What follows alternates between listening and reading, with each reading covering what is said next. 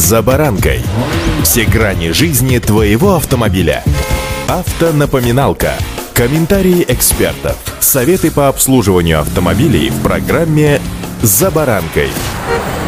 Турбированные двигатели требуют аккуратного к себе отношения, особенно в морозы. Их нельзя эксплуатировать так же, как обычные атмосферные двигатели, которые более неприхотливы и менее чувствительны к перепадам температур. Ошибки водителей приводят к снижению ресурса технического узла и к его последующему выходу из строя. Какие же действия противопоказаны для турбированных двигателей? Сегодня совместно с автоэкспертами АИФа разбираемся в тонкостях. С вами «За баранкой» Александр Карпов. Здравствуйте.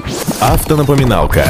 Главное отличие турбированного силового агрегата от обычного – это наличие системы наддува на впуске воздуха. Силовой агрегат получает на входе в цилиндры больше воздуха, сжатого компрессором. Чем больше воздуха, тем выше температура горения смеси и, соответственно, сильнее давление поршня. Топливо тратится меньше, а тяга ощущается уже при невысоких оборотах двигателя. Но чтобы обеспечить этот процесс, нужно много масла, которое расходуется турбированным мотором почти в три раза больше обычного. Водители не всегда следят за уровнем смазывающей жидкости. Щупа они не касаются месяцами, и в итоге, прежде чем срабатывает сигнализатор на панели приборов, турбина успевает съесть более литра масла. Для атмосферника это не страшно, однако для турбированного агрегата падение уровня масла очень критично. Начинается повышенный износ, снижается теплоотвод, остатки масла пригорают и плохо защищают силовой агрегат. В общем, масло необходимо хотя бы два раза в месяц проверять по уровню щупа. Если масло опустилось ниже допустимого уровня, то не следует тянуть с доливом. В среднем турбированный агрегат может потреблять до одного литра масла на тысячу километров пробега при активной езде. Что касается спокойного ритма движения, то в данном случае литр масла может уходить за три-четыре тысячи километров. Автонапоминалка.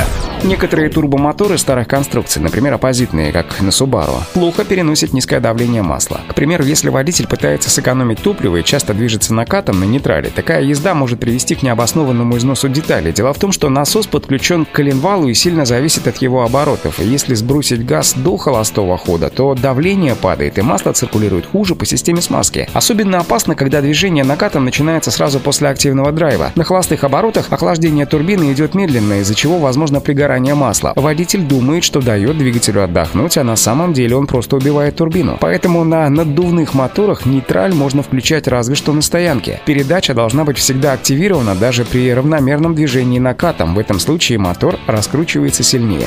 Автонапоминалка. Самый известный способ убить турбину – это сразу заглушить мотор после активной езды. К примеру, водитель торопился в магазин, обгоняя попутчиков, дерзко ныряет в поворот, мгновенно останавливается и вытаскивает ключ из замка зажигания. Раскаленная турбина остается без охлаждения маслом. В итоге ее детали может повести от неравномерного температурного расширения. Кроме того, локальный перегрев приводит к пригоранию масла и его закоксовыванию. Поэтому перед остановкой необходимо охладить турбину. Сделать это можно работой мотора на холостом ходу или во время движения, проехав без давления на газ пару сотен метров. Кроме того, на автомобиль можно поставить так называемый турботаймер, то есть устройство, которое не глушит силовой агрегат после вытаскивания ключа зажигания, а позволит ему немного поработать, пока турбина не охладится. Перед активными поездками в морозы турбонаддув необходимо обязательно прогреть. Если холодный мотор раскрутить до двух с половиной — трёх тысяч оборотов, то турбина начнет сильно разогреваться, отчего могут начаться температурные деформации металлических элементов. В общем, перед тем, как поднажать на педаль газа, мотор необходимо довести до рабочей температуры, а это значит, что что в морозы первые десять-пятнадцать минут после начала поездки лихачить точно противопоказано. Сейчас ресурс двигателя в четыреста тысяч километров считается огромным достижением. Турбокомпрессоры редко ходят более ста пятидесяти. И чтобы не дать им разрушиться, лучше соблюдать те несложные правила, которые я только что перечислил. Удачи! За баранкой.